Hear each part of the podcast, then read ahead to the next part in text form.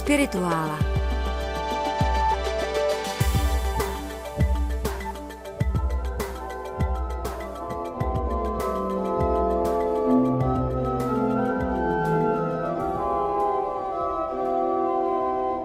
Dvacátého 8. listopadu stojí v římskokatolickém kalendáři, že je svátek svatého Jakuba de Markia, což byl františkán, inkvizitor, zemřel roku 1476 v Neapoli a tam byl pohřben a ctěn ve františkánském kostele Santa Maria la Nova. A co tak významného se s ním pojí, že? Nic. Aha, ty jsi potřeboval do Neapole? Já jsem prostě chtěl do Neapole. Aha. Prostě jsem chtěl do Neapole. Jistě bychom mohli vyprávět o tom, že je zajímavé, že inkvizitoři nebyli vždycky dominikáni, že to mohlo být také františkán. Mohli bychom jistě mluvit o tom, že ten kostel už není kostel dneska, že je odsvěcen a je tam muzeum náboženské umění, že ani ta ultrakatolická Neapol už není tak ultrakatolická, jako bývávala kdysi. Možná je tam jeden jediný oslý můstek mezi tím svatým Jakubem z Marek a Neapolí a naším neapolským tématem a to je to, že inkvizice pronásledovala různé takzvané kacíře a takzvané čarodejnice, ale vůbec jim nevadilo, že neapolská ultrakatolická zbožnost má naprosto pohanské rysy, více než v kterém jiném městě nebo oblasti, to se toleruje, to je vlastně v pořádku. Aha, a to má vlastně do dneška. Já jsem si prohlížela před natáčením fotografie a kdo si tam píše a komentuje, že je plná svatostánku a opravdu na těch fotografiích v těch rušných ulicích a na chodnících jsou ty svatostánky a uctívají se. No a jde o to jak, jde o to jak Aha. se uctívají. Jistě v katolickém městě se uctívají různí svatí, jako to tak bývá nebo bývávalo, ale v Neapoli Neapoli je jeden hodně speciální kult. A to je kult duší v očistci a komunikace s mrtvými. A to souvisí s tím, čím Neapol byla ještě předtím, než se stala Neapolí katolickou. Protože Neapol a celá ta krajina kolem Neapole Jo, ten záliv, ostrov Capri, Kůmy a podobně. To je krajina, která patří už do homérských mýtů, protože jedna z lokací oné díry, kudy se dá prolézt do podsvětí, je právě tam. Souvisí to s Vesuvem?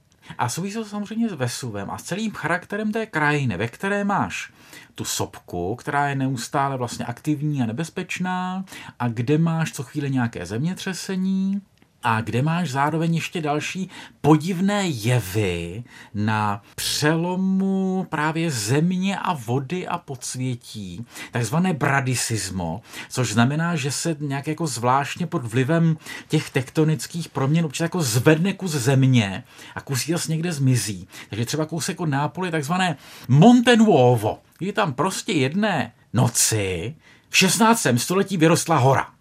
Jo, prostě fakt nová hora, doopravdy. Hmm. Takže málo je míst v Evropě, kde je tak nejisto, kde ta půda je opravdu doslovně tak horká, že co chvíli může být prostě podmáčená, něco se tam vynoří, je tam taková ta slavná psí jeskyně s těmi výpary, jo, kde když tam jde prostě pes, nebo kdyby tam šlo dítě, tak se udusí, protože tam jsou ty srné výpary. Jo, jako to, to peklo, to podsvětí ten Tartaros, je v Neapoli a okolo všude otevřený. A může to souviset s tím, že vlastně, jak jsem slyšela, si tolik nelámou hlavu s pořádkem, že je to město špíny, odpadku, že si říkají, no, kdo ví, kdy zas tady se to roztřese a ono si to ta země všecko vezme, proč uklízet. On už to není tak hrozně jako bývalo, jednak, a jednak takový ten, řekněme, lehkomyslnější postoj k veřejné čistotě ten najdeme v Mediteránu let, kde na to nemusíme chodit do Neapole. Mm-hmm. Ale je pravdou, že v takové té obecné imaginaci je to s tím spojeno. To město radosti ze života a současně jako toho, no, no, dopadne, podhodím to někam a, a ono se nic nestane. Takže díra do podsvětí, jo? že už možná ta Odiseova cesta do podsvětí v 11. knize, nebo na kraj podsvětí, může být lokalizována tam, ale v každém případě je tam lokalizován Eneův sestup do podsvětí. Jo? Když v Eneidě, v šesté knize, Eneas už je na půdě Itálie a má připravit půdu pro založení Říma, který pak založí až jeho potomci Romulus a Remus, tak je mu řečeno, že se nejdřív musí potkat se Sibylou. Kousíček od Neapole je město Kůmy. Dnes už to vlastně není město, je to jenom archeologická lokalita a ukazují tam takové prostě podzemní chodby, nic moc zvláštního, kde ta Sibyla údajně žila. A zatímco Odysseus, ten šel jenom na krajíček a ti mrtví ti přišli k němu.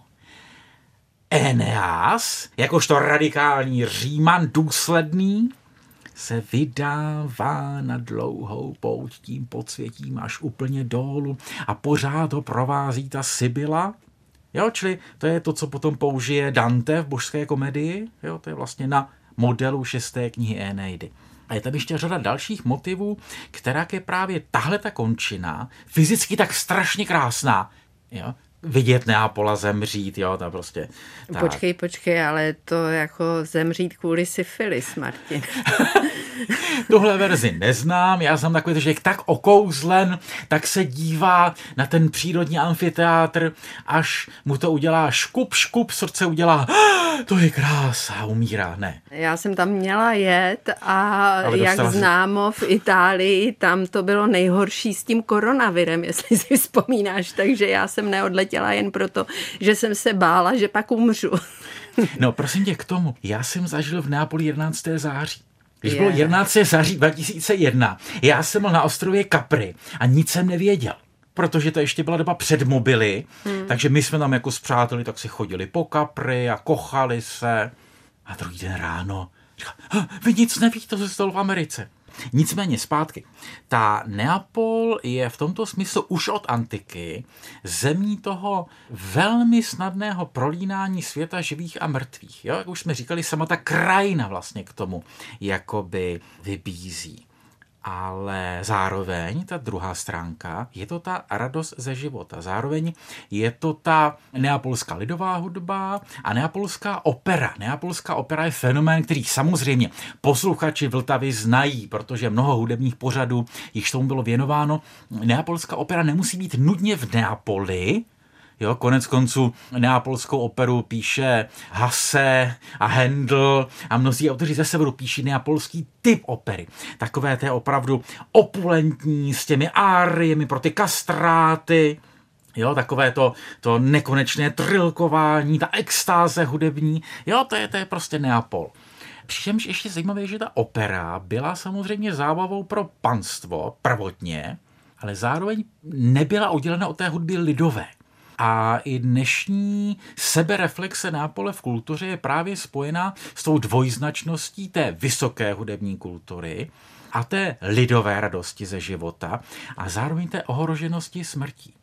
A my si k tomu pustíme ukázku z díla jednoho z těch opěvatelů a objevitelů staré Neapole a to je Roberto de Simone, režisér, skladatel a tak dále a bude to z jeho kultovního představení Lagata Cenerentola neboli Popelka. To je prostě neapolská popelka kdy tam jsou nějaké detaily toho příběhu trošku jinak, ale tady si poslechneme, jak vlastně vojáci vyvolávají to, že naši ten střevíček už je po plese, naši ten střevíček, teď se prostě hledá, které dívce to patří a současně pějí chválu Neapole, a toho, že tam jsou úžasné dívky a se všemi je možné a vhodné farlamor.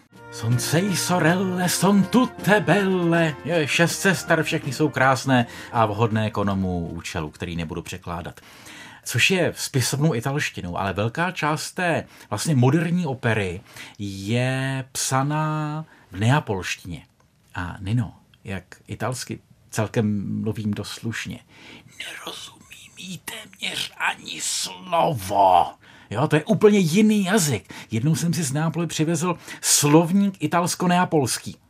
Jo, to je prostě úplně odlišný jazyk. No, ale i v té opeře se objevuje právě ten motiv komunikace s mrtvými a to, jak ti lidé vlastně touží potom, aby skrze nějaké věždby a skrze třeba výhru v loterii, kdy ta čísla jim prozradí nějaký věštecký sen nebo nějaký zpřízněný mrtvý, jak prostě touží po nějakém lepším životě.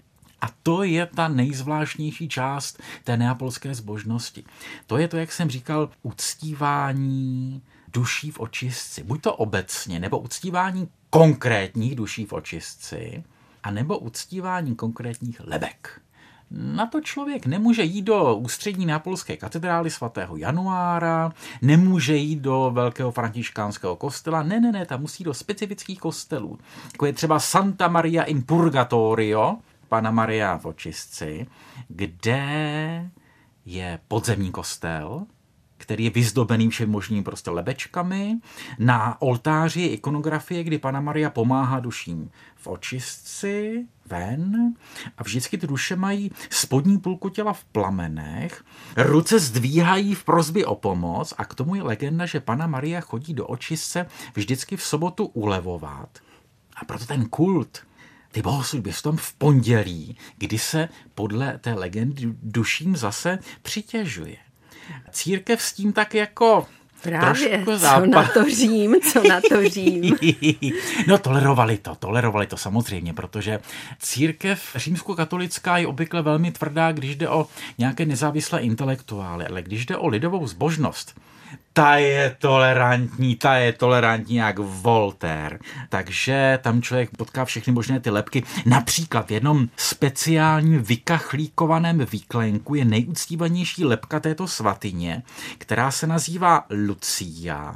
Ta je oděná v bílé nevěstí roušce a vypráví si u ní legendy, že to byla kněžna, která zemřela hned po svatbě, nebo že se tajně vdala a otec jí zabil a tak dále. A k ní se lidé modlí. To je pěkné, ale to je ještě legrace. Když člověk přece jenom si udělá výlet trošku za město, do jedné vzdálenější čtvrti, nalezne největší kostnici na světě. Fontanelle! Řekne se, až budete v Neapoli, musíte jet na Capri, musíte do Pompejí, to všechno jistě musíte, ale jděte pěšky do Fontanelle. To je gigantická kostnice, vykopaná v 19. století vlastně původně jako lomna stavební materiál, nikoliv jako kostnice, ale potom přišla cholera, jak tak v 19. století chodili ty cholery. Známe smrt v Benátkách. Tak jsem začal dovážet ty mrtvoly, protože nebylo kam pohřbívat. A lidé některé ty lepky začaly uctívat. A to se nám tam, Nino, skutečně stalo. Byl jsem tam se studenty, to nebylo 2001, to bylo před pár lety, a udělali jsme ten výlet a to jsou obrovské prostě hromady z těch lebek, ale některé jsou vydané z té hromady vedle a ty jsou tak jako oprašované a třeba u nich stojí svíčička, nějaký svatý obrázek a opravdu jsme byli svědky, která přišla stará paní k nějaké lepce a zapálila jí svíčičku a začala jí takhle hladit po té holé lepce, po čem by jí taky měla hladit jiném. A něco si s ní povídala, a zhruba čtvrt hodiny u ní strávila a pak teda jí zamávala paci paci a šla pryč. A studenti na to koukli a říkají, to není možný, to je 21. století. Říkám, děti je, je. To je prostě lidová autentická zbožnost, která do dneška vytrvalá a jsou už tomu antropologické studie. Tohle je knížka, není Ping, zase taková jako výzva pro překladatele. Geniální a stručná knížka Stefano de Mateis, Antropologia delle anime in pena. Tu knížku mám, kdo by to chtěl přeložit, tak mi ji můžu pučit. Antropologie duší v očistci. A to je rozbor, jak to funguje, jo? jak v té lidové společnosti neapolské, jak to funguje, co ti lidé od toho vlastně očekávají, jak to souvisí s tím, čemu se říká kultura chudoby což jsou takové ty specifické strategie přežití v Mexiku a podobně, jo, tak v té Neapoli, která měla tu svoji velmi, velmi chudou lidovou stránku, vznikla ta víra to, že když ne ti vysocí svatí, kteří jsou bez tak pro panstvo, tak můžou pomáhat i anonymní, ty, které nikdo nezná. Takže se v nějaké rodině třeba ustavila tradice, že tahle ta lepka v té kostnici nebo v nějakém kostele nám pomůže, takže když mají vdávat dceru, když někdo onemocní, když chtějí vyhrát v lotince nebo něco, no tak prostě jí uctívají, jo, něco jí tam Oni přinesou. jsou ve spojení skrz tu lepku, Ano. čili smrt s pánem Bohem, nebo jak Ehm, tomu mám jistě rozumět? někde na konci toho řetězce je i spojení s Pánem Bohem, ale prvotně nejde o Pána Boha, ale o nějakého svatého, neznámého církvy, jo, že ta lepka patřila nějakému spravedlivému, kterého nikdo nezná, ale ta rodina ústním podáním, nebo jim to řekla nějaká sousedka, která se v těch věcech vyzná. Mhm, A říká, že rodina, to se nejspíš dědí, ta lepka, Ano, z ano, generace ano, ano, na ano, generaci. Ano, to jsou prostě rodinné lepky, které oni nemají doma, ale chodí za nimi do těch kostnic. To skoro přebylo ten obraz z toho Hamleta s tou lepkou, co To, to Hamlet, Hoho, kam se hrabe nějaký Hamlet. Jo. To je literární fikce. Tady jsou to reálné neapolské stařeny. Jo. A přesně církev k tomu tak jako, no, jako prostě nevíme, nevíme. A ti antropologové to ještě komentují, říkají, to je ta liminalita, jo, limen, hranice, to je ta přesně hranice světa živých, světa mrtvých, jo, to je ten očistec, čili to pomezní místo mezi peklem a nebem, že tam je možné vlastně proniknout, tam je možné komunikovat, ale je možné se od toho světa nebeského dosít si něčeho, ale rozumí se pozemského štěstí. Právě si na začátku, myslím, říkal vyhrát v loterii Ano, třeba. ano, to je, jeden z ústředních motivů neapolské kultury. Jak se dozvědět čísla, která vyhrají. To je i v té neapolské popelce od Desimoného. Jiná taková árie zvláštní, kde ti lidi tak jako šeptají čísla a, a věští a říkají, jak prostě vyhrát v loterii. To je jo, teda a to je kultura směsice. chudoby. Jo? To je prostě to, čemu říkáme kultura chudoby. Není reálná možnost dobrat se lepšího živobytí, když člověk bude pracovat, studovat. Jo? Na to v jistých vrstvách vlastně už se ani nevěří. A místo toho prostě víra, že nám pomůže lepka vyhrát v lotince. A když nepomůže, tak se jde vynadat. To ti antropologové taky popisují, že když se něco nepovede, dcera se špatně provdá, syn se nedostane na školu, nevyhraje se v lotince, no tak jdou té lepce vynadat. A kromě těch lebek, řekněme, anonymních, které si uctívá jen ta nějaká rodina, jsou takové nadlepky, bychom, bychom to nazvali, kdy se opakují určité archetypy, že některým lepkám se říká spózy, manželé, fidancáty, snoubenci, monaké, mnišky, dotore, doktor a podobně. A to si ti lidi sami určili, Ano, to ano, není ano, opravdu. To je, všechno, ano. to je, to je jenom skutečně tak. lidová kultura, nebo takhle, lidová kultura, mm, já vím, Nino, to je vždycky problém. V dnešních humanitních vědách existuje taková ta velká tendence hledat něco jako autentickou lidovou kulturu oddělenou od té kultury vysoké, případně opoziční vůči té vysoké. My už jsme se toho dotkli taky vlastně na italském materiálu, když jsme mluvili o Furlánsku, a o těch benandantech, o těch zvláštních čarodějích a o té lidové, údajně lidové církvi v té Akvileji. A i ta Neapol ovšem nám ukazuje, že ono to nikdy oddělené není. Že ta kultura, kterou pěstují, řekněme, kultivované, vzdělané vrstvy a ta lidová, že spolu vždycky nějak souvisí. A ta představa marxistická, že jsou vždycky proti sobě, to je naprostá pitomost. A krásně se to ukazuje i tady, že totiž my známe samozřejmě jedno velké, opravdu velké, slavné kanonické zjevení duše z očistce A to? Don Giovanni a questa cena m'invitasti e son venuto. Jo, to je ten prostě kontur. Hmm. A ten Don Giovanni Jo, což je, což je, to není Neapol, to je Sevilla, to je úplně jinde, ale je to evropský archetyp, má to variantu španělskou, francouzskou a v Mozartovi italsko-německou. To je evropský archetyp a má vlastně i jakési varianty tady v těch duších. Že i některé z těch duší, nebo těch lebek, jsou označovány vlastně jako Don Giovanni. Takže v té fontaneli, v té kosnici, je lepka, které se říká kapitáno, jak nějaký mladík si šel vyřídit nějaké milostné záležitosti do té kostnice a zjevil se mu tam ten kapitán, říká, tady mi nebudeš dělat takové věci, mladej. Ale mladík se mu vysmál, říkal, ha, ha, ha, jako nějaká lepka tady mě nebude strašit. A přijď mi na svatbu. No a co udělal kapitán? Přišel. Hmm. Jo, svatba, víme, že ty italské svatby, to je nějaká paráda. Najednou prostě přijde chlap, říká, pozvali jste mě. Hmm. Tak jsem přišel. Hmm. V tu chvíli, pic, ženich mrtvej, pic, nevěsta mrtvá. A lepka kapitána o to více uctívána.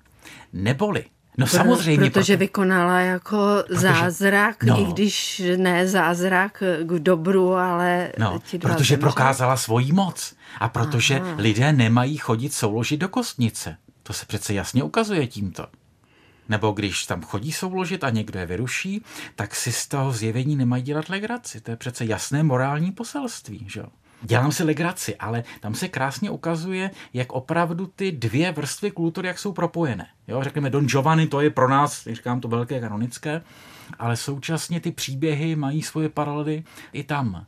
Takže ta Neapol nám zase ukazuje i v téhle té věci, jak to vysoké a nízké, jak jsou propojeny. Stejně jako v Neapoli prostě živí a mrtví, země a podsvětí, Jo, tak tady i to prostě vysoké a nízké propojeno. Že ty slavné kastrácké árie potom mývaly nějaké varianty v lidové hudbě, lidový popivek se mohl objevit v té opeře a obráceně. A zase i v tom Donu Giovannim přece máme že jo, ty velké árie a vedle toho je tam ta zerlína a jsou tam ty jakoby lidové písně, je to prolínání toho vysokého a nízkého světa a to je přesně ono. Ne, že by to bylo jenom v Neapoli, a to je jedno z poselství Neapole. Ano, jsme rozdílní, ale v některých věcech konec konců jsme všichni na stejné lodi. Jak to teď myslíš? Farlamor na jedné straně a pak se všichni proměníme v ty lepky. Když budeme mít štěstí a nějaká lepka po nás zbyde. Podcast Spirituála Duchovní Evropa poslouchejte na webu Českého rozhlasu Vltava, v aplikaci Můj rozhlas a na dalších podcastových platformách.